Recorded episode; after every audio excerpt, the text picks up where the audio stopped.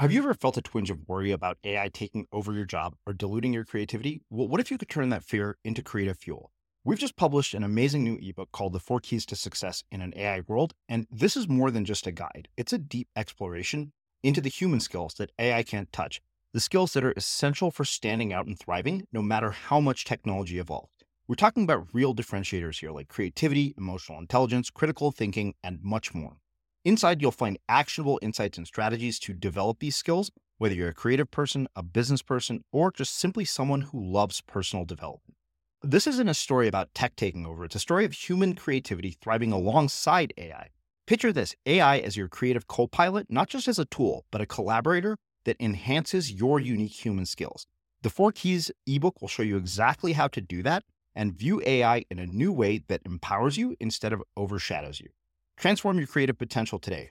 Head over to unmistakablecreative.com slash four keys. Use the number four, K E Y S. That's unmistakablecreative.com slash four keys and download your free copy.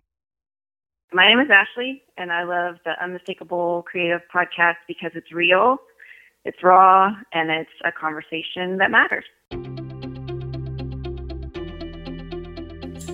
I'm Srini Rao, and this is the Unmistakable Creative Podcast, where you get a window into the stories and insights of the most innovative and creative minds who've started movements, built thriving businesses, written best selling books, and created insanely interesting art. For more, check out our 500 episode archive at unmistakablecreative.com.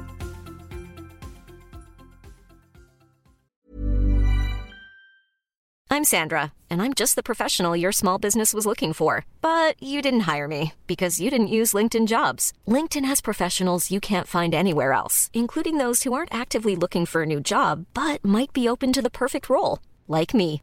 In a given month, over 70% of LinkedIn users don't visit other leading job sites. So if you're not looking on LinkedIn, you'll miss out on great candidates like Sandra. Start hiring professionals like a professional. Post your free job on linkedin.com/people today. Everyone knows therapy is great for solving problems, but getting therapy has its own problems too, like finding the right therapist, fitting into their schedule, and of course, the cost. Well, BetterHelp can solve those problems. It's totally online and built around your schedule. It's surprisingly affordable too. Connect with a credentialed therapist by phone, video, or online chat, all from the comfort of your home. Visit betterhelp.com to learn more and save 10% on your first month. That's BetterHelp H E L P. One size fits all seemed like a good idea for clothes Nice dress. Uh, it's a it's a t-shirt. until you tried it on. Same goes for your healthcare. That's why United Healthcare offers a variety of flexible, budget friendly coverage for medical, vision, dental, and more. So, whether you're between jobs, coming off a parent's plan, or even missed open enrollment, you can find the plan that fits you best. Find out more about United Healthcare coverage at uh1.com. That's uh1.com. Hey Dave, Yeah, Randy. since we founded Bombas, we've always said our socks, underwear, and t shirts are super soft. Any new ideas? Maybe sublimely soft. Or disgustingly cozy? Wait, what? I got it. Bombas. Absurdly comfortable essentials for yourself And for those facing homelessness. because one purchased equals one donated. Wow, did we just write an ad? Yes. Bombas. Big comfort for everyone. Go to bombas.com slash ACAST and use code ACAST for 20% off your first purchase. Quality sleep is essential. That's why the Sleep Number Smart Bed is designed for your ever evolving sleep needs. Need a bed that's firmer or softer on either side? Helps you sleep at a comfortable temperature? Sleep Number Smart Beds let you individualize your comfort so you sleep better together. JD Power ranks Sleep Number number 1 in customer satisfaction with mattresses purchased in-store. And now, save 50% on the Sleep Number limited edition Smart Bed for a limited time. For JD Power 2023 award information, visit jdpower.com/awards. Only at a Sleep Number store or sleepnumber.com. As creators, we're always on the move. Whether it's a live podcast event, a pop up shop, or a workshop, we're constantly interacting with community, and that's where Tap to Pay on iPhone and Stripe comes in. Imagine this you're at a live event, a listener loves your merch, or a participant wants to sign up for your course on the spot. With Tap to Pay on iPhone and Stripe, you can accept their payments right there and then, right from your iPhone, so there's no extra hardware or no delays. Total game changer. It's not just for creators, any business owner can do this. It's about making transactions smoother and much more personal. growing your business in your way. We've been using Stripe for our products and courses for a long time, and now with Tap to Pay on iPhone, you can take your business to the next level too. So visit stripe.com slash tap iPhone to learn more. Remember, folks, with Tap to Pay on iPhone and Stripe, your business is always at your fingertips. If you haven't visited the art store yet, be sure to check it out. Unmistakable Creative t shirts are now available for sale, and you can see them at unmistakableart.com. They're available for both men and women, and they were designed by our special projects artist, Mars Dorian, so they look really cool. Also, I just realized the form for the Unmistakable Creative launch street team for my book wasn't working. It's fixed now, so if you're interested in helping with the book launch, visit unmistakablecreative.com slash launch team. Now, let's get into the episode. I want to talk to you a little bit about this episode. Even though it's with a presidential candidate, I encourage you to listen to it with an open mind. I'd say it's more about the profound implications of artificial intelligence and the advances we're making in science and technology than it is about politics. I think you'll find a lot of what Zoltan has to say really interesting. Now, let's get to the show. Zoltan, welcome to the Unmistakable Creative. Thanks so much for taking the time to join us. Hey, thanks so much for having me here. I very much appreciate it. Yeah, it is my pleasure. So, I came across your story uh, on an article on Business Insider uh, that said you were running for president under the Transhumanist Party, and I was immediately intrigued by what you're up to, especially because you're actually the first politician that we've uh, had the opportunity to interview. But what I was really interested in is telling uh, you know a much more different side of your story. So, on that note, can you tell us uh, a bit about yourself, your background, and how in the world that has led to you deciding to run for president?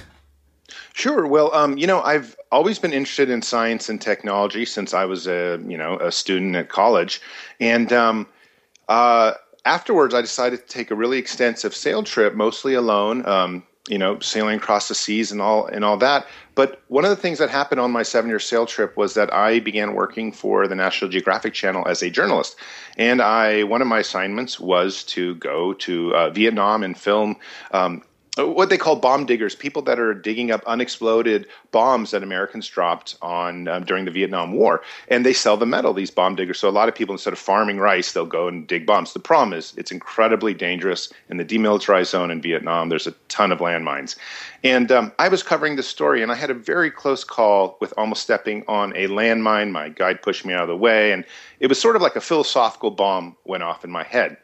And after that, I realized that I'd been doing a lot of dangerous things as a journalist and as an adventurer, but I was really interested in science and technology, mainly to improve the human body and specifically to overcome human death. And you know, if, if your audience doesn't know, transhumanism is the field of using science and uh, technology to improve the human body, to improve the human being, and its main goal is to overcome death. So after this landmine incident in Vietnam, I uh, decided to dedicate my life to transhumanism, which has, in a really weird, long way, led me to many different things as a futurist, including writing my novel, The Transhumanist Wager, which went on to do pretty well, and then also um, creating the Transhumanist Party and declaring myself uh, a, a, 2016 U.S. Uh, presidential candidate. Hmm.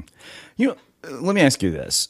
That, that's not a small goal. Like I, I was thinking about this as I was thinking about the fact that we were going to have a conversation, and it took me back to a memory uh, of a friend that I went to junior high school with. And, you know, he had another friend who was a Boy Scout who was one of the smartest kids in school. I was like, so what does he want to do when he grows up? It's like, he wants to be the president of the United States. And I went and looked him up on LinkedIn a few years ago just to see. I was like, oh, well, he looked like he was on the path. He went to Harvard for law school. I'm like, okay, but he still isn't a presidential candidate what I'm curious about is when you look back over your life, especially early childhood, you know, early influences, early mentors, are there moments of significance or inflection points that you think would lead up to you ultimately deciding to run for president?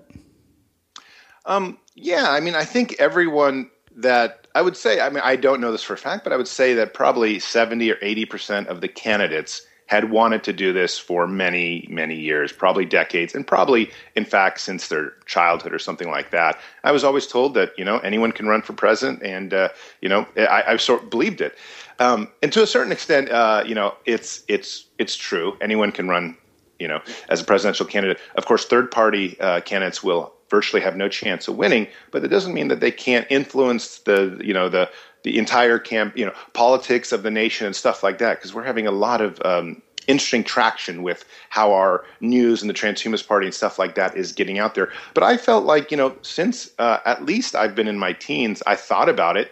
And uh, as I was writing my novel, uh, The Transhumanist Wager, I also thought about it because it's essentially uh, a book about a philosopher politician who aims to change the world.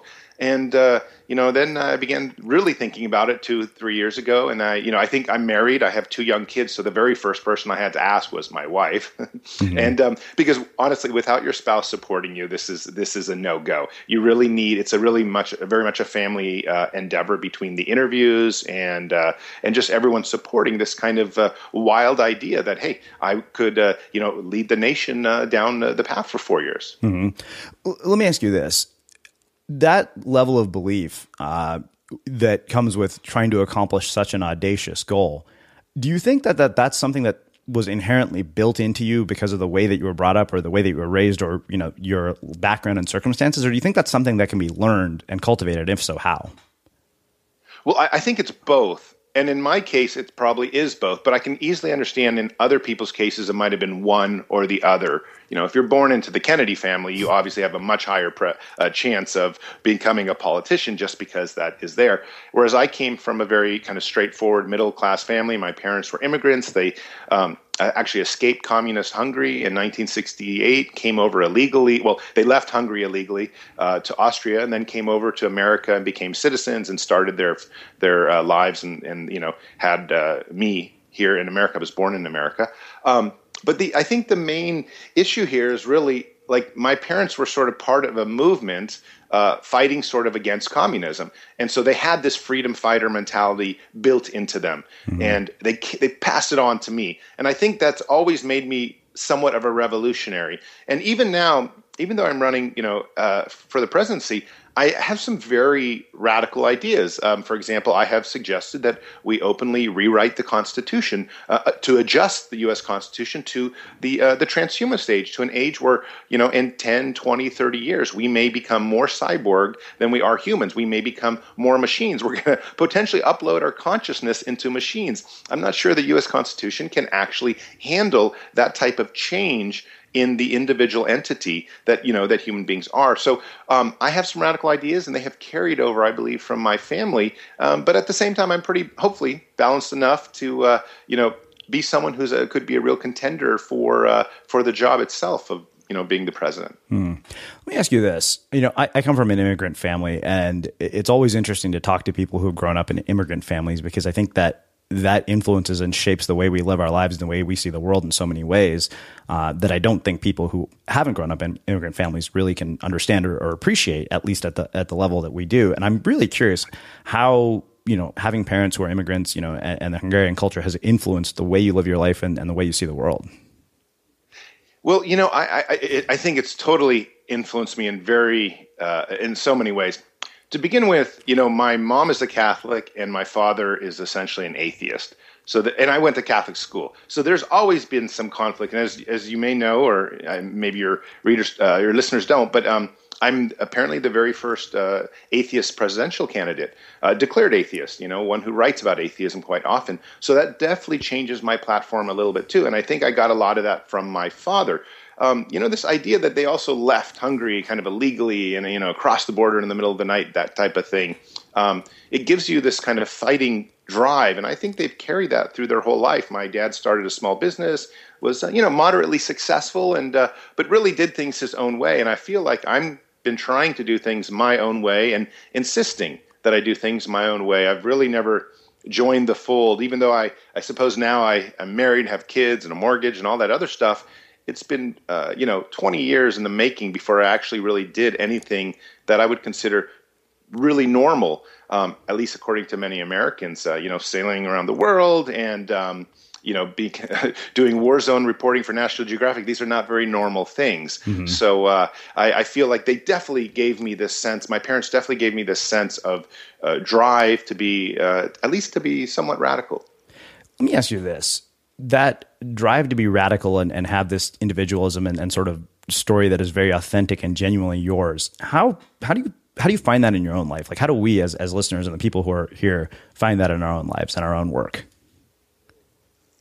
Well, you know, I think everyone I, you know, to begin with, it kind of goes back to that question you asked: is is this something that is, uh, you know, uh, developed through psychology as you're growing up, or is it something that's sort of built in? And it's very hard to know, and I think it's probably both mm-hmm. uh, for everyone. But I think for me, a lot of it may have. Uh, Well, it was definitely a combination, but I always, you know, one of my platforms and part of my personality is just solid reason. I, am just, as an atheist, I just simply um, clamp down on reason all the time. Two plus two equals four, mathematics, everything has to be proven. The scientific method is my holy grail for the things that are important to me. I never deviate from science, I never deviate from logic and uh, or at least I try not to. I do not like to let emotions be a part of my decision making process because I think it leads to um, you know dangerous things. So when you ask me kind of this question of like you know what makes a person or wh- how do we get there, I'd like to deduce it with logic and say, well, I wanted to do this, or I was very interested after the Vietnam incident of not dying and you know and so i want to dedicate my life to transhumanism you know dedicate my life to science and technology and that's why i went down that path now I, of course, have just logically deduced that for you, but perhaps there's a lot more inherent uh, DNA and uh, genetic influence that I'm not giving credit for. But I think everyone can deduce, use logic to find out exactly what they want to do, what they're best at, and what really the most meaning in their life that they can find. And I, I encourage everyone to to philosophically reason with themselves and, and find that path rather than just saying, oh, I feel this way because I think um, in the end of the day, understanding something in a logical way is the thing that makes it stick. Mm. Okay, so that, that actually brings up a, a, question for me. You mentioned that you don't let emotions get involved in your decision making process. And it, you know it's going to be really interesting to hear what you have to say about this. I mean, emotions to me are, are largely what makes us human. But I, I agree with the fact that when we make decisions from an extreme emotional place, we tend to make irrational decisions. And I'm really interested in learning how we manage our own psychology and how we cultivate this capacity not to make decisions from an emotional place. Well, yeah, and you know, when I say I don't make decisions from an emotional level, what I'm really saying is I'm trying not to make, uh, you know, decisions from an emotional level. Um, because of course we are emotional beings and without our, with all our emotions stripped away i'm not sure what we would be a lot of uh, neurologists and a lot of you know uh, neuroscientists believe that without emotions our brains might not even operate this you know in the same type of reality we have which is probably right. Mm. um, so it's very difficult to separate the two. I think what i'm trying to say is one has to have an emotional impulse when making a decision but at the end of the day the prism that it has to go through is reason and logic and it's great to be creative because I write articles all the time. I write novels. You know, I'm, I, I play piano and guitar, and creativity comes from a very emotional place, and that's wonderful. But in the end of the day, we need to be very careful that our big decisions in life go through a kind of a prism of reason where we can say, okay, even though this feels good, is this really going to be good for the long term effect? And not just, you know, one year or one month, but 10 years, 20 years, and for my family and for the world, for the environment.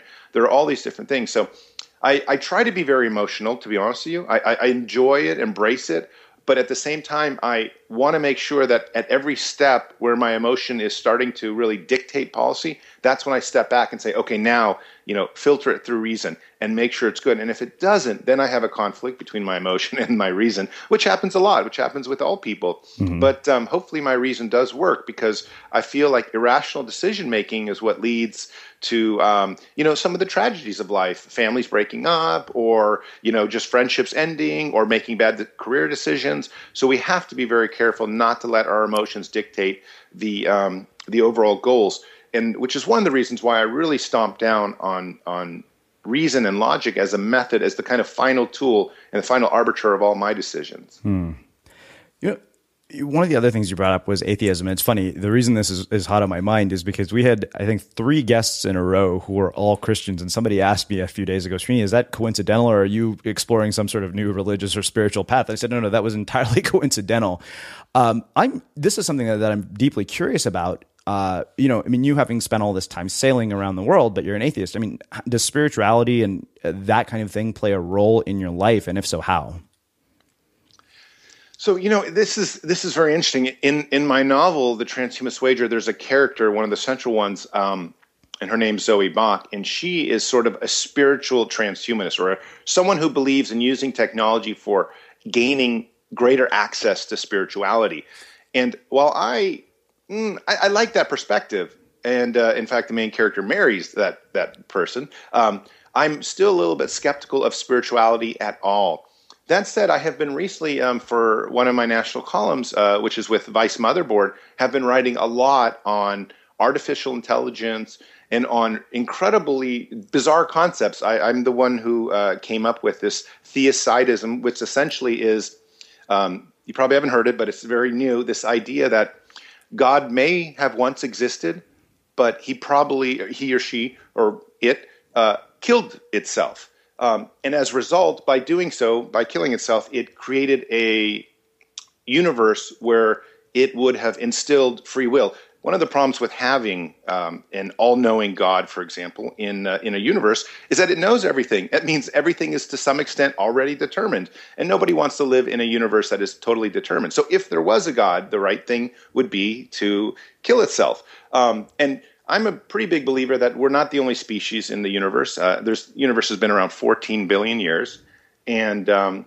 to think that human beings are the only intelligent life form in the universe when there are 2 billion other planets out there that are probably habitable um, mm. is absurd. It's completely irrational. So we're almost certainly not the most uh, intelligent species on the planet, which means there's other species that have probably discovered artificial intelligence, probably super intelligences, uh, probably exist way out there. We might even be in a hologram uh, uh of a universe. In fact, uh, I did a lot of my senior thesis at Columbia University on this holographic uh, universe, which is we are just projections of some other type of entity or some type of uh, manifestation of some sort. But the point of the story is that this idea I came up with, theocidism, um, where there may have been a superintelligence like God, but it eliminated itself in order to insist that there can never ever be a, a, universe where we don't have perfect free will. By one of the main concepts of the theocidism is that by this God killing itself, it would have established that no superintelligence could ever change the rules of the universe, meaning that no superintelligence could ever actually become an omnipotent being. And uh, this works in really well for a lot of uh, different religious aspects. But the more important part of it, and I know I'm getting a little spacey here, but the more important part of this is that it kind of works into spirituality. How far uh, when we talk about spirituality, do we talk about other intelligences that have existed for millions of years somewhere else? Or are we just talking about what's in our own head? Or are we talking about a God we created 2,000 years ago in the desert that was crucified? I mean, these are things.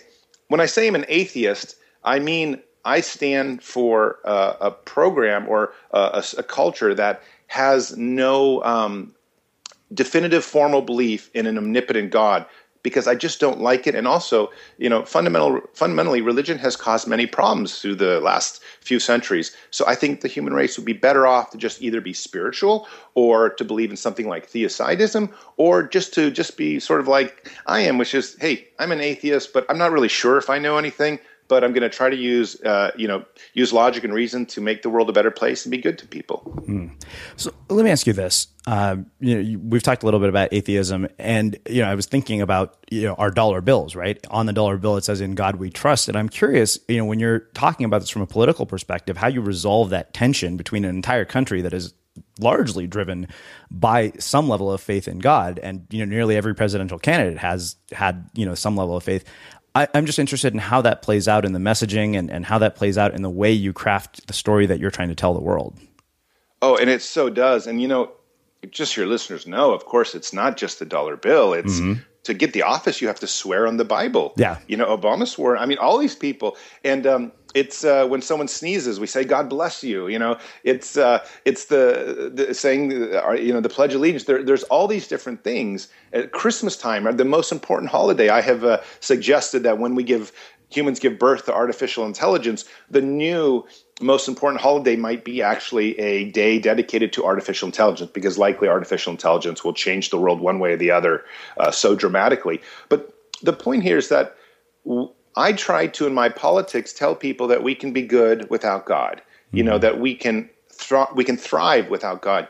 God worked really well. I think. I think as we were developing as a species, it was important to have some type of uh, rules set in place and worried about an afterlife and this and that. But you know, the main thing with transhumanists is we don't need an afterlife anymore because we have the science and technology to stop aging or to create a kind of indefinite lifespan for ourselves, either through robotics or bionics or mind uploading. And most experts think within 10 to 20 years, we're going to come very close to stopping aging, which means most humans, at least humans born today, I have no doubt that any human born today will live indefinitely. so long as there's no no um, you know apocalyptic uh, uh, an asteroid hitting the planet or some type of environmental collapse. Um, in fact, I'm 42 and I'm pretty sure I have an incredibly solid chance of living indefinitely, just based on how fast science and technology is moving. I mean, they're already reversing aging in mice. Mm-hmm. Um, in studies. So we have a good chance of doing it. But this changes the picture of why we need religion and why we need religion, especially in politics. At the same time, it's incredibly sad that there are virtually no atheist politicians right now in the United States government. You have seven Supreme Court leaders, uh, you have the president, and you have uh, 535 Congress members.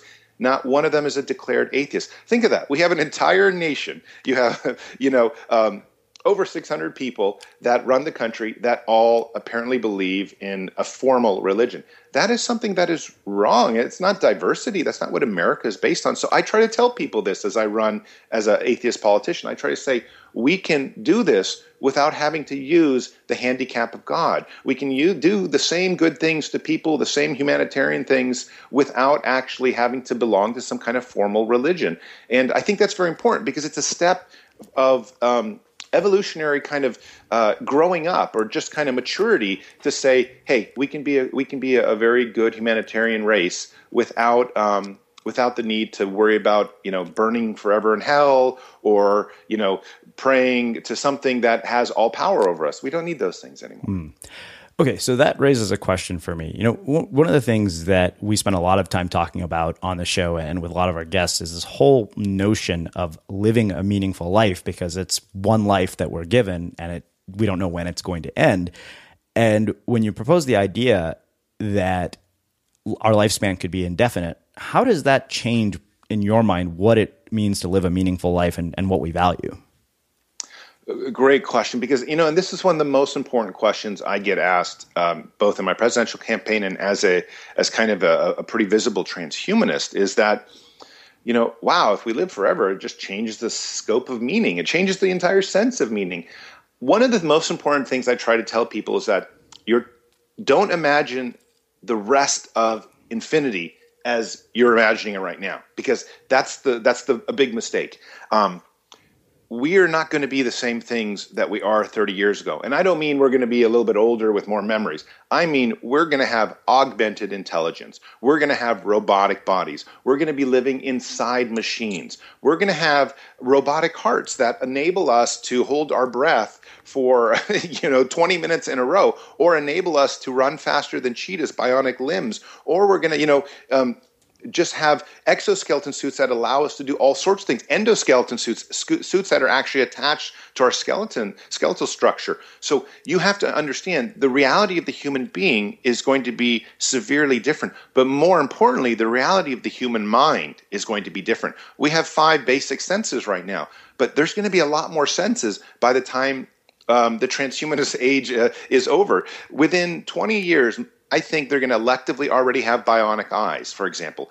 And I just did a story uh, for Gizmodo on bionic eyes. Mm. Already, if you don't know and your listeners don't know, um, they have the Argus 2, which allows blind people to see. Um, it's it's something that taps into your eyeball, uh, taps, in, taps into your optic nerve. It's a computer chip, and it's just a telephoto lens. So there are some blind people out there that actually have better tel- better zoom and vision than any human being on the planet. They're already transhuman. But the point of this is every single aspect of our body and our mind is going to be changed. As soon as we start doing putting um, uh, chip implants into our head, and about a half million people around the world right now have uh, brain implants already. Most of them are for epilepsy or Alzheimer's or uh, for because they're deaf. But the point is that we already have brain implants. We're going to be using it in the near future, within 10 to 20 years, to augment our intelligence. It's going to give us the capacity uh, that we've never imagined. We're going to be a, a, thousand times smarter than Einstein within 50 years. Um, we're going to tap ourselves into all the internet bases. It's going to be like the Matrix. And when people think of, wow, the world's going to be boring to live infinitely, it's because they're trying to see it from the point of view they have now, which is you know we're a biological animal that's destined to last you know live 70 or 80 years. It's not going to be like that. When we're tapped into artificial intelligence and our iq or our capacity is a million times more what it is we're going to find different value systems. And that's the key i try to tell people. The transhumanist age will create different value systems because of technology. We'll have a different way of perceiving what is meaning how long we want to live. Um, you know, maybe a million year lifespan will seem very short to a transhuman being once he's been plugged in and, you know, his mind can travel the internet and be a part of that. So I, I always encourage people to not look at it from the human perspective, but try to imagine the transhumanist perspective. Then they'll find a lot more meaning, a lot more uh, discovery out there in a universe that we can literally traverse. And we're going to have so many more senses to play with, so many more versions of reality, um, so many more things to do that I don't think we're ever going to get bored. Mm, okay, so th- this opens up a whole landmine of, of questions for me. Uh, really fascinating stuff. One of the things that that it's interesting as I'm hearing you say that, the thing I think about is how much time we spend talking about disconnecting and unplugging from technology to maintain our, our sort of sanity. And I'm wondering how that plays into all of this. Well, yeah, and I think everyone, including myself, sometimes uh, is uh, is pretty uh, upset with technology or just feels overwhelmed. Let's be honest: the human mind was not designed to drive in cars at 45 miles per hour down the road, two hours a day in traffic, or you know, or and drinking coffee and listening to the radio. That's not what our brains were designed for. Our brains were designed to, you know, walk amongst the trees, you know, walk down and climb trees and eat fruit, whatever. You know, I mean, what's happened is technology has um, evolved far faster than our brains or than our biological necessities have, and um, this this kind of has created a disconnect. So when you live in a concrete environment or you live in a big city uh, or you just, you know, you're away from nature, you feel that disconnect. And then you get overwhelmed because we were never designed to work 40 hour weeks and some of us like myself working 100 hour weeks. Um, this is uh, this is not what the human being was designed to do. We were lazy creatures that wanted to hunt and gather and um, essentially, you know, mate and uh, hang out with our kids and you know have a good time. Uh, this is kind of what our our bodies, our brains were designed for. So we're constantly facing this disconnect. That said, um, obviously, uh, I think most people realize from a rational perspective that kind of going back to that uh, emotion versus a reasoning uh, concept is that wow, it's great to be able to live. Uh, so long. It's great to be able to hop on an airplane and travel halfway around the world and see something totally new. I mean, this is what evolution is all about. And I think um, people look at it from that way, they realize that technology is really, really wonderful. It has given us brand new opportunities to do amazing things. But there's no question that at certain moments in time, uh, technology is very overwhelming. And uh, I think that's where we run to this idea where we really weren't designed to do some of the things. And that's why I'm hoping technology will help us deal with that later by having either chip implants or some type of, uh, you know, tech or science that makes us feel better about technology in itself. Hey, I'm Ryan Reynolds. Recently, I asked Mint Mobile's legal team if big wireless companies are allowed to raise prices due to inflation. They said yes. And then when I asked if raising prices technically violates those onerous two year contracts, they said, What the f are you talking about, you insane Hollywood ass? So to recap, we're cutting the price of Mint Unlimited from $30 a month to just $15 a month. Give it a try at mintmobile.com slash switch. $45 up front for three months plus taxes and fees. Promo for new customers for limited time. Unlimited more than 40 gigabytes per month. Slows. Full terms at mintmobile.com. There's never been a faster or easier way to start your weight loss journey than with PlushCare. PlushCare accepts most insurance plans and gives you online access to board-certified physicians who can prescribe FDA-approved weight loss medications like Wegovy and Zepbound for those who qualify. Take charge of your health and speak with a board-certified physician about a weight loss plan that's right for you. Get started today at plushcare.com slash weight loss. That's plushcare.com slash weight loss. plushcare.com slash weight loss. Hiring for your small business? If you're not looking for professionals on LinkedIn, you're looking in the wrong place. That's like looking for your car keys in a fish tank. LinkedIn helps you hire professionals you can't find anywhere else, even those who aren't actively searching for a new job but might be open to the perfect role. In a given month, over 70% of LinkedIn users don't even visit other leading job sites. So start looking in the right place. With LinkedIn, you can hire professionals like a professional. Post your free job on linkedin.com slash people today.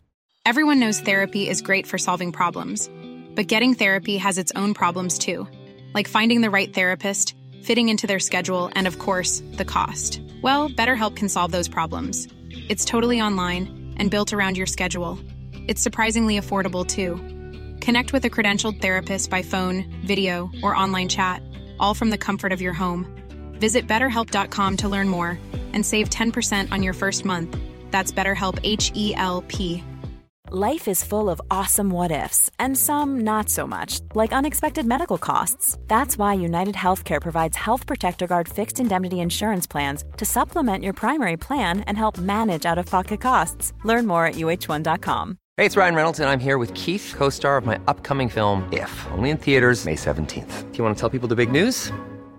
All right, I'll do it. Sign up now and you'll get unlimited for $15 a month in six months of Paramount Plus Essential Plan on us. Mintmobile.com slash switch. Upfront payment of $45 equivalent to $15 per month. Unlimited over 40 gigabytes per month. Face lower speeds. Videos at 480p. Active Mint customers by 531.24 get six months of Paramount Plus Essential Plan. Auto renews after six months. Offer ends May 31st, 2024. Separate Paramount Plus registration required. Terms and conditions apply if rated PG. Hmm.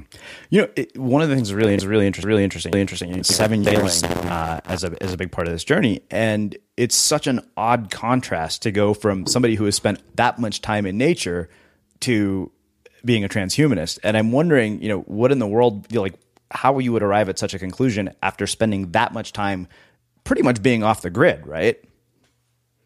Yes, yes. So I was off the grid for many years of my life, and I got to be honest, eh, you know, until recently. Uh, and, and, when I say off the grid, it's not like off the grid. When you're a journalist, you're not really off the grid that much. And most of most of, for example, my sail trip, most of my travels, I have been working as a journalist, um, and so you're constantly thinking of ideas and thinking of where society and culture is going, and discovering new stories and reporting back. So as far off the grid as I was, it was never um, something so much. But you know, the, there are so many ideas out there that you get when you have some time to yourself. I, have been one of those lucky human beings, for example, on my passage from uh, my sailing passage from uh, Santa Barbara to uh, Hawaii, where I was 20 days entirely alone. In fact, I've done a couple 20 day and a little bit longer passages. So you just get 20 days to yourself to think. I usually read books, but um, it's quite strange to be in your own head for 20 days at a time and, and the things you think of to not talk to anyone. So it gives you a lot of time to get to know yourself. And I think that's very important. I wish people in modern society would actually have more of an incentive to travel and to travel alone and to travel without having to worry about, for example, money or where they're staying. This is one of the great things about a boat is you're sort of just stuck mm-hmm. and you just get to do whatever you want to do. In my case, I played guitar, I cooked, I read books, and I just thought. I thought a lot. And um, it gave me a lot of development, and I, I think that's one of the re- one of the reasons I've sort of decided to really pursue transhumanism. Is I kind of worked out logically that wow, I'm I really love life. I mean, because that's what transhumanism really is about. It's about people that love life, that want to preserve life through science and technology, that want to improve life through science and technology. If you didn't love life, um, for example, going back to religion.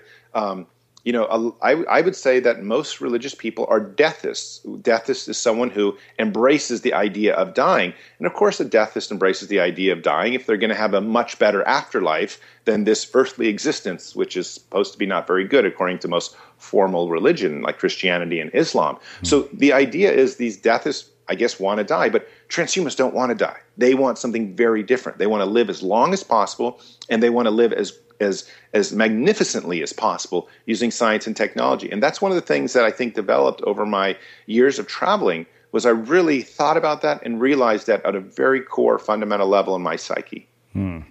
Let me ask you this. What do you think this idea of transhumanism is going to do uh, for both creativity and our capacity as human beings to accomplish and achieve things? And, and how do we maintain the balance of the things that you know we can do. You know, Je- Geoff Colvin just recently wrote a book called "Humans Are Underrated." We're going to have him as a guest on the show. And even at, in the beginning of Dan Pink's book, he says, you know, if a machine can do it for you, you become replaceable. And I'm really interested in, in how you think the blend of these two things is going to impact our creativity, the things that we can uniquely bring to it, and our capacity as human beings. Well, to begin with, you know, my own campaign in the Transhumanist Party support a universal basic income. And we support a universal basic income because we're absolutely certain that robots and software are going to take all jobs. My wife is an OBGYN, you know, and uh, her job in 20 years, even as a surgeon with 20 years of training, will uh, be replaced. Uh-huh. There's no question that a robot will be able to deliver babies um, better than a human being in 20 years. Or maybe it's not 20, maybe it's 30, but there's no question at some point in time that a robot will be able to do the most complicated things that humans can do better than humans. So we're on a timeline that jobs are going to die for human beings. So we need to ask ourselves, where does that leave us? So that's one of the reasons we support a universal basic income because we want people to feel like they, no matter how many jobs get taken, they at least have the means to survive. But the real question is, what do you do with your life?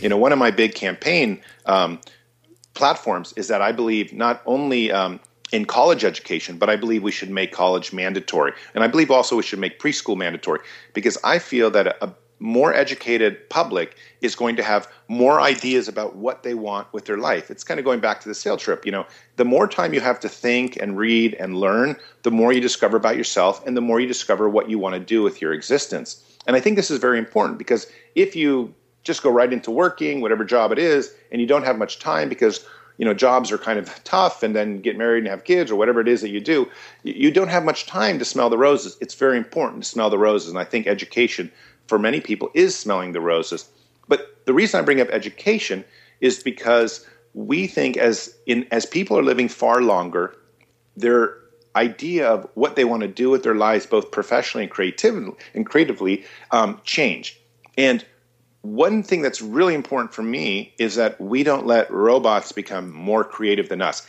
At that stage, we have to stop robots um, and either merge with robots or not let them become so creative. Uh, I have said this before. I do not believe in letting an artificial intelligence come into being on the planet. Uh-huh. I do not want a smarter entity than me on planet Earth. That makes absolutely no sense um, to have something like that because if it turns on me and becomes mean or like the Terminator, then right. we've lost a huge thing. But what I completely uh, support and what I endorse is we should work very hard so that when we get to the level of having an artificial intelligence, we can merge with it. We can merge with the robots. We can become the robots. We can become the artificial intelligence ourselves. And then we could have that kind of capacity to become creative and use the creativity that technology will allow us. You know, the, instead of a a trillion neurons. We're going to now have, you know, a, a, googol amount of neurons, you know, something insane. So that's what I, I am endorsing for how to keep human beings creative is let's develop the technology, but let's not let it run wild. Let's develop the technology so that we can use it and we can become that technology.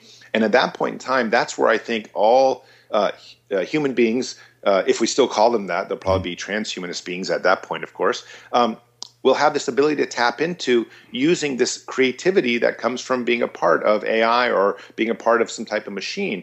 And then we'll all be able to kind of go down that path together and hopefully keep our creativity and, in fact, have it so much stronger than it's ever, ever been. Hmm. So, you know, I, have always said the gap between creativity and technology is getting narrower and narrower by the day. And I think it's going to be only a matter of time before it's non existent. I think there will be a day when we can make feature length films from our iPhones. Oh yeah, yeah. In fact, I so uh, I've had some interest in my book regarding movie uh, movie, mm-hmm. and um, and I one of the things I've been waiting for is knowing that if I don't get the kind of deal that I want, um, in three or four or five years, the technology is going to be out there to do a movie in the book, but in such a good way that I won't need this enormous budget, and then I can do it myself. Mm-hmm. And uh, that's something that's wonderful from an artistic point of view because it's like you can then take your work and translate it into all mediums. And the same thing goes with creating video games. Um, again, we've had interest in video games for for my book and stuff like that. And you're going to have capacity to do all these things on your own and to do them really well and that's a, that's a that brings up so many things, and that's again why I think even if robots take our jobs, um, we're gonna as a as a species have a lot of free time and a lot of amazing technology to have a lot of fun. Mm-hmm. Um, and I think a lot. I think the world coming in 10, 20, 30 years is going to be far better than the world we have now. Um, and, and, that's a great thing, I think. So let me ask you this: I mean, the idea of a universal basic income uh, that seems incredibly utopian and almost impossible to achieve. And I, I you know, it's funny because I've seen documentaries like the Zeitgeist, and I'm like, wow, what a what a crazy idea that we could live in a world like that. I mean, how do we go from a world in which there are people starving, not getting clean water, you know, not having their basic human needs met, to a level where everybody has a universal basic income? I mean, that seems that's such a gargantuan leap from where we're at. I mean, how in the world do we make that kind of a leap? No, and I couldn't agree with you more. Um, it is a gargantuan leap, and uh, that's why a lot of my ideas, especially with my presidential candidacy, are very radical. Because it, it's not that they're not good ideas. They're, I think everyone agrees that they're pretty good ideas. I just think everyone says, "Wow!" I, I was interviewed recently with by Quartz, um, which the Atlantic owns, and uh, and you know the the the journalist was saying fascinating, but uh, wow, impossible to accomplish. And I, I unfortunately said, yeah, it probably is impossible to accomplish at least in the next ten years. We're going to have to have some type of revolution or some type of like demonstrations in the streets with so many people losing their jobs. For example, the trucking industry with I think 3.5 million truckers in America. Mm-hmm. You know, they're already talking within 5 years they're going to have automated trucks. And this, this is virtually guaranteed. So you're going to lose a huge portion of uh, the workers. Uh, same thing. You can see McDonald's already uh, eliminating people and putting in robot uh, counters, and the same thing happening uh, at various uh, uh, um, stores like Lowe's having robots. And I mean, everywhere you look, every industry, waitresses and waiters in China being replaced. Everywhere you look, robots are, are sort of taking over. There's no question that this is going to happen. So the real question is, wh- where does that leave us? And when enough people realize that they're going to be out of a job. And the government says we can't support everyone on welfare or whatever it is. Then they're going to change the system, and that's when a universal basic income is going to stick. I've written an article supporting universal basic income, but I didn't write the article because I wanted to support a universal basic income. I actually don't. I think uh, I like capitalism. I like people earning their own keep. But it's not for me to say what I want. It's for me to say what I think is going to work for the species, for the overall good of the species, and what will keep uh, us from fighting each other and having a revolution. At mm-hmm. some point, and I hate to say this, that the rich are going to have to give up some of their proceeds to make everybody happen, or they're going to see Molotov cocktails on the streets. I mean, that's just a, a fact. We can't keep going with this society forward and then have robots taking all these jobs. There must be something. And the universal basic income is the one where I think will cause the least amount of pain um, and give everyone a sort of a, a, platform where they can at least have a, a roof over their head, the food they want, the, some of the things that they want in their lives, and then they can of course work on top of that. You know, um, but at least everyone will have this basic I'm taken care of, and uh, we can go from there. And um, again, like I said, I didn't come up with this. I didn't support this idea because it was the idea I wanted. I support this idea because it's the most realistic one to avoid a, a kind of a dystopic um, you know a dystopia uh, society. Do you think it's going to take mass hysteria in order for us to actually take this idea more seriously? Uh, unfortunately, yeah. Uh, well, let's begin by saying it usually does. That, yeah. That's the, when you look historically speaking, the French Revolution, some of these things, it usually just takes um, people getting so upset that something happens. I mean, you can see in the news these days with uh, you know with uh, uh, police shooting um, black individuals. It, it's people are getting very upset. And eventually you have enough of that happen where all of a sudden you have to redesign uh, the system and say, this is unacceptable. Um, and you know, in fact, I've been trying to do this on a lot of my platform. One of the reasons I'm driving, uh, uh, I haven't talked about this yet, but I'm driving a, a, bus across the country. The bus looks like a giant coffin, um, it's a 40 foot coffin essentially, um, is because we're trying to tell people that right now the United States government, with 100% religious politicians, does not see the need for people to live longer. It just it doesn't have any policy that is actually advocating for longevity, even though the science exists out there the budget going towards longevity science is a fraction of the science budget, and the science budget is 2% of the nation's GDP. And the, for example, the war budget is 20% of the GDP. I mean, the numbers are so absurd when you think about it um, that only 2% of our GDP goes to science and technology as a, as a government. Yeah, it, it's incredibly. Uh, it's, it's, it, it's, it makes me very sad. And the point of the story is that we need to change that. We need to tell people we need to have activism. We might have to have demonstrations and we might have to bring out the Molotov cocktails. I hate to say it, but that's how the world operates. Until we get uh, people to say, wow, what is in the best interest of society at large? And obviously, using science and technology is uh, in the best interest of society to make them live better and longer and healthier um, is, is in the best interest then uh, we, we're not going to be getting anywhere. So we have to take very activist measures in order to get our work done. And I think it will probably take something very activist, you know, take a huge, one, a, new generation of people out of jobs that um, will say, finally, yes, let's pass the universal basic income. Okay, so let me ask you this. This raises a, a really interesting question for me because, uh, you know, I've said the internet is is in many ways like a developing country, right? There's all this opportunity, and for some reason, there are certain people on the internet who end up building these massive audiences and somehow it you know it's it's so fragmented but the question that the idea of a universal basic income brings up for me is how then do you deal with the level of motivation that we have as human beings and what people contribute to society and to humanity? Like, what happens when you have that? Like, do you think that will be affected in a negative or a positive way? Yeah, well, that is one of the things I do worry about because I think what you have right now is you you know you have a, a portion of the population that really may not be interested in working, may not be interested in doing anything except buying trinkets at Walmart, and potentially just even causing trouble in society. I mean, I, let's be honest. You know, there there's a, uh, I think fifty percent of Americans or something like that have less than ten thousand dollars or you know in their pocket any given you know available to them. So we have these huge discrepancies in society between the rich and the poor. And I'm not saying anyone's right or anyone's wrong. What I'm just trying to say is there are people out there that don't want to do anything that just want to take and that's very uh, that's very hard for those that want to work, for people that have to pay taxes, and you know all these other things.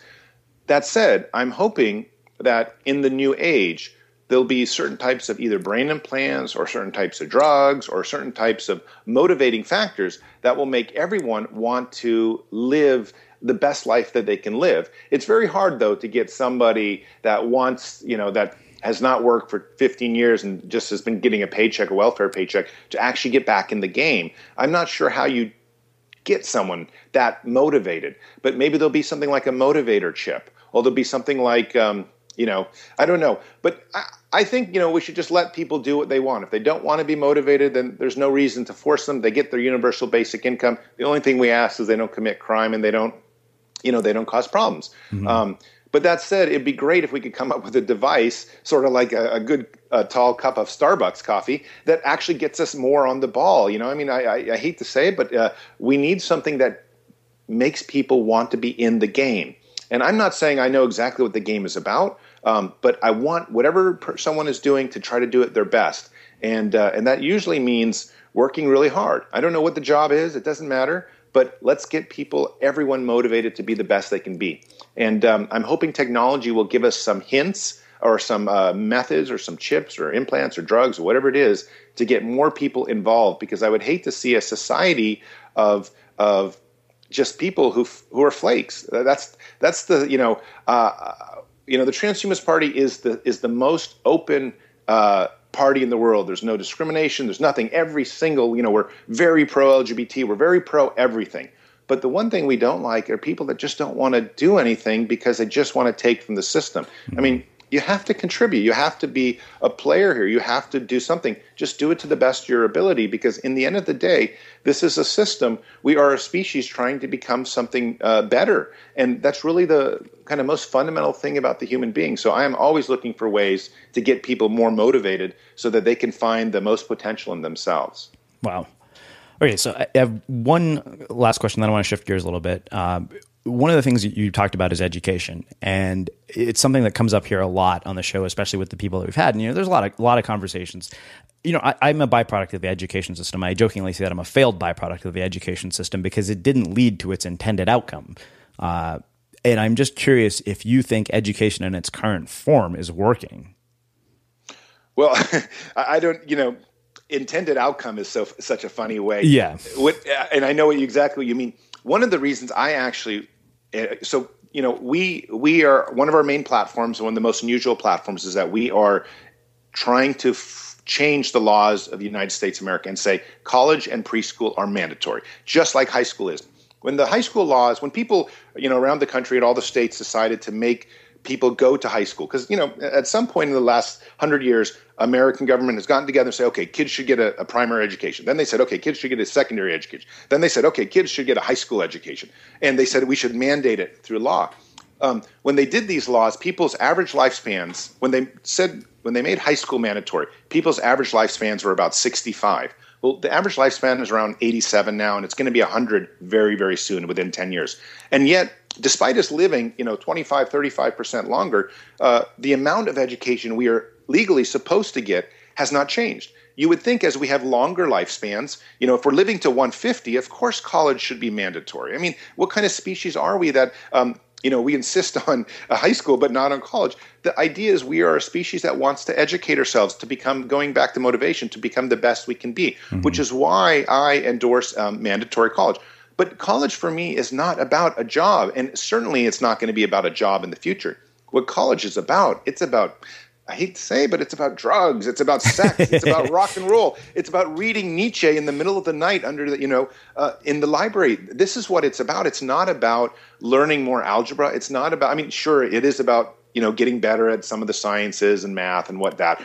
But what it's really about is that you take four years out of your life and you dedicate it to just being someone who is free to study, to improve their minds, to improve their their beings. That's what college is about. So when you talk about intended uh, uh, you know cause with yourself i think it worked perfectly in your case because it's and certainly me and mine i think it did pretty well too i studied philosophy with no outlook on what kind of job i would get i just studied philosophy because i was interested in it uh-huh. and i think that's what i would love to do people and we also support free education we also would want to for example lessen um, the amount of money we spend on prisons and put all that money into education because currently america spends four times the amount on the prison system than it sends than it spends on education, which is a complete travesty. Wow. So we would pay for everyone's college and pay for everyone's preschool if they didn't want to go to a private school. And the point of the story is that this is the kind of society we need, where everyone on the street can talk about, um, you know, can talk about the, the, the latest happenings, uh, you know, or, or, what, what the French Revolution meant when we tied into where uh, the 2016 elections are going, or something like that. This is the kind of you know, intellect I would like to see from the country where everyone can speak about uh, Heisenberg principle or something like that and, and, and define it philosophically and talk about it and make better decisions. And it's a fact that the more educated um, people are, the better their lives are, the better chance their families have a chance of staying together, the wealthier they become, um, and the happier they are. So education has a direct correlation on virtually every important aspect of our lives. I, I can't support it enough to say that I would really, it's one of the very first things I try to do is say we must make college mandatory in this country. We must make preschool mandatory. We must get, we must endorse a culture where everyone can go to school um, and for free and as long as they want, and they have to at least get these upper education. Those last four years in undergraduate uh, education are critical too, because it's it's when you start really understanding the great literature pieces that we may not have understood in high school. Your mind finally starts getting to a point when it's mature enough to understand, you know, Foucault or some of the other kind of great uh, uh, authors out there that you need to understand. Hmm. All right let me ask you this, and, and, then I want to talk a little bit about the entire process of, of, running for president, kind of a day in the life. In this entire path of yours, have there any been any sort of like rock bottom? I can't see any hope for the future moments. you know, I, unfortunately, what's one of the things that really bothers me is my own community, the transhumanist community, is not necessarily always on board with my ideas. Uh, I have, uh, I, I, I'm the, I'm the figure in transhumanism who has probably the most media coverage because I I have national columns and I'm able to publish a lot of articles. For example, I published an article this morning on Gizmodo, you know, one of the largest technology sites on environmentalism and transhumanism. And so the, the, the transhumanist movement was very small um, until I think uh, a couple years ago when it really started catching on in major media. And of course, I've helped contribute to that with uh, my national columns. And um, it bums me out all the time that there's a lot of resistance from the older transhumanists in the community who have been around 20 or 30 years. They were a very small movement for 30 years. Now, all of a sudden, transhumanism has become a kind of a worldwide movement with millions of people, and it's growing, it's exploding in size right now. And it bums me out that uh, I think a lot of uh, some of the community doesn't you know they, they wanted this movement to, survive, to, to thrive but all of a sudden when it does they're not sure that they like it because they can't control it anymore and the fact is that uh, that's the whole point. Um, transhumanism is sort of like envir- the environmental movement. Uh, 20 years ago, when you look at who started the environmental movement, who got the world to sign up to saying we all should recycle, we all should believe in green technology, we all should take care of the planet.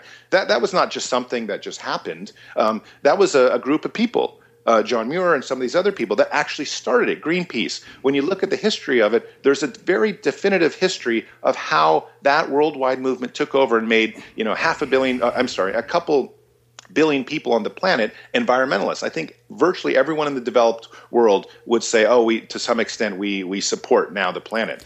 Um, it's it's not a concept that was here 20 years ago. We're trying to do the same thing with transhumanism, and I'm sort of bummed out that there's uh, people in the community that don't when it's starting to explode in size, are saying, um, we're not really sure if this is the proper direction for the movement. Maybe it shouldn't get so big, or maybe it shouldn't be in politics, or maybe one person shouldn't have so much visibility in the media.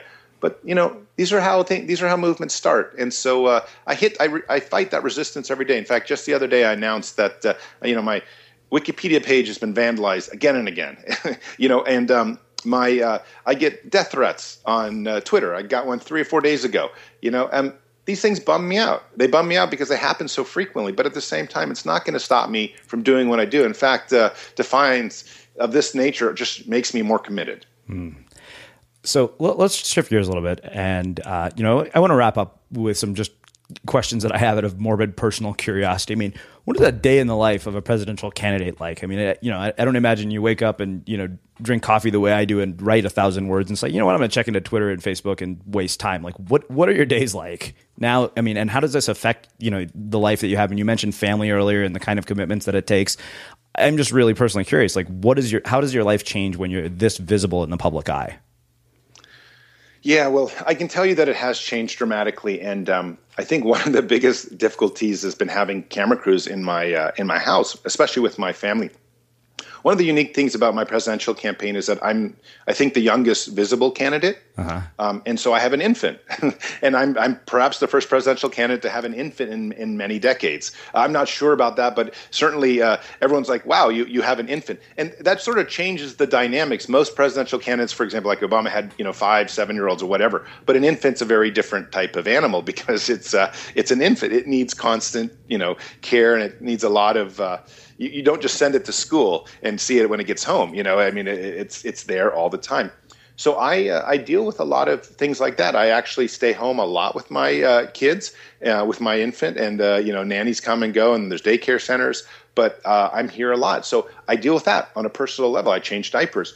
I think additionally, what uh, I deal with on a day to day level is I, I, check my email obsessively because, you know, we our platform with the Transhumanist Party is very much a media based campaign. We uh-huh. we're appealing to the younger generation, and so we're in social media all the time. So just like you, I actually on Twitter or Facebook a lot, um, putting forth ideas, spreading articles. You know, at this point, we're doing you know a couple original articles a day on us. So we spread them out. We uh, you know do that, and then I also write a ton.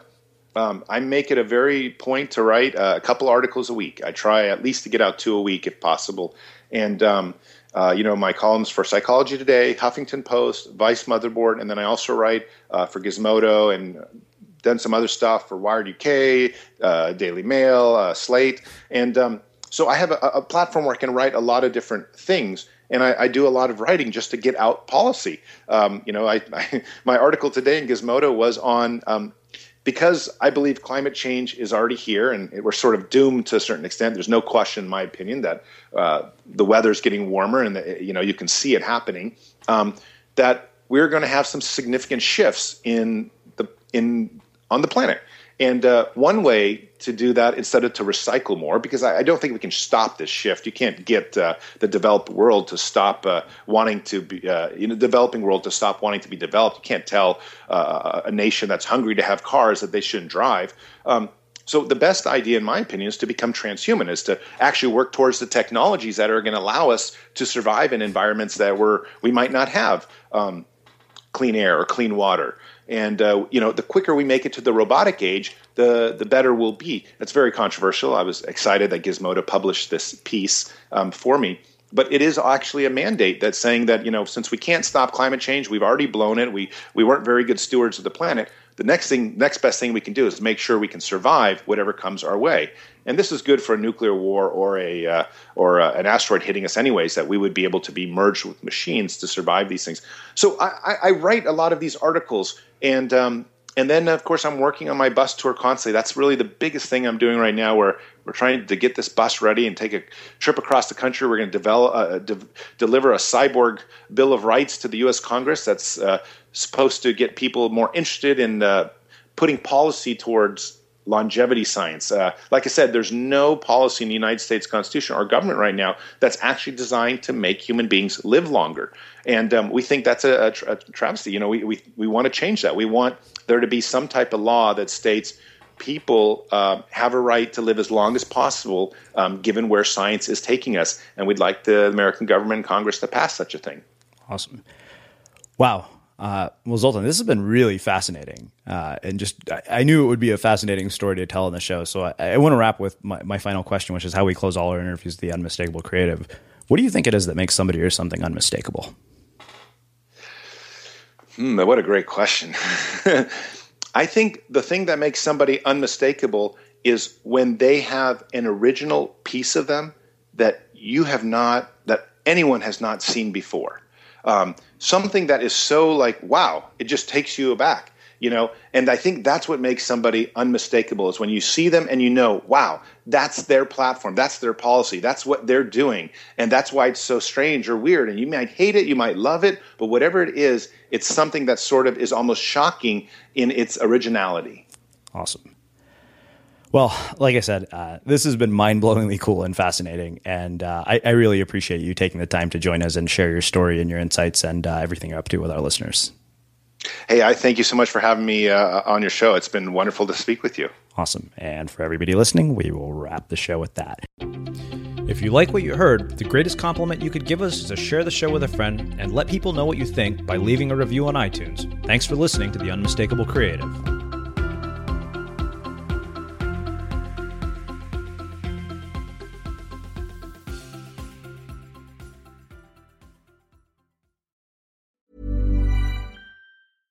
Mom deserves the best, and there's no better place to shop for Mother's Day than Whole Foods Market. They're your destination for unbeatable savings, from premium gifts to show-stopping flowers and irresistible desserts. Start by saving 33% with Prime on all body care and candles. Then get a 15-stem bunch of tulips for just $9.99 each with Prime. Round out Mom's menu with festive rosé, irresistible berry chantilly cake, and more special treats. Come celebrate Mother's Day at Whole Foods Market. Even when we're on a budget, we still deserve nice things. Quince is a place to scoop up stunning high-end goods for 50 to 80% less than similar brands. They have buttery soft cashmere sweaters starting at $50, luxurious Italian leather bags, and so much more. Plus, Quince only works with factories that use safe, ethical, and responsible manufacturing. Get the high-end goods you'll love without the high price tag with Quince. Go to quince.com/style for free shipping and 365-day returns. Hi, this is Craig Robinson from Ways to Win, and support for this podcast comes from Invesco QQQ, the official ETF of the NCAA. The future isn't scary. Not realizing its potential, however, could be. Just like on the recruiting trail, I've seen potential come in many forms as a coach. Learn more at Invesco.com slash QQQ. Let's rethink possibility. Invesco Distributors, Inc. Imagine the softest sheets you've ever felt. Now imagine them getting even softer over time. That's what you'll feel with Boll and Branch's organic cotton sheets. In a recent customer survey, 96% replied that Bowl and Branch sheets get softer with every wash. Start getting your best night's sleep in these sheets that get softer and softer for years to come. Try their sheets with a 30-night guarantee. Plus, get 15% off your first order at bollandbranch.com. Code BUTTERY. Exclusions apply. See site for details. Have you ever felt a twinge of worry about AI taking over your job or diluting your creativity? Well, what if you could turn that fear into creative fuel? We've just published an amazing new ebook called The Four Keys to Success in an AI World. And this is more than just a guide, it's a deep exploration into the human skills that AI can't touch, the skills that are essential for standing out and thriving, no matter how much technology evolves. We're talking about real differentiators here like creativity, emotional intelligence, critical thinking, and much more. Inside, you'll find actionable insights and strategies to develop these skills, whether you're a creative person, a business person, or just simply someone who loves personal development. This isn't a story about tech taking over, it's a story of human creativity thriving alongside AI. Picture this AI as your creative co pilot, not just as a tool, but a collaborator that enhances your unique human skills. The Four Keys ebook will show you exactly how to do that and view AI in a new way that empowers you instead of overshadows you. Transform your creative potential today. Head over to unmistakablecreative.com slash four keys. Use the number four, K E Y S. That's unmistakablecreative.com slash four keys and download your free copy.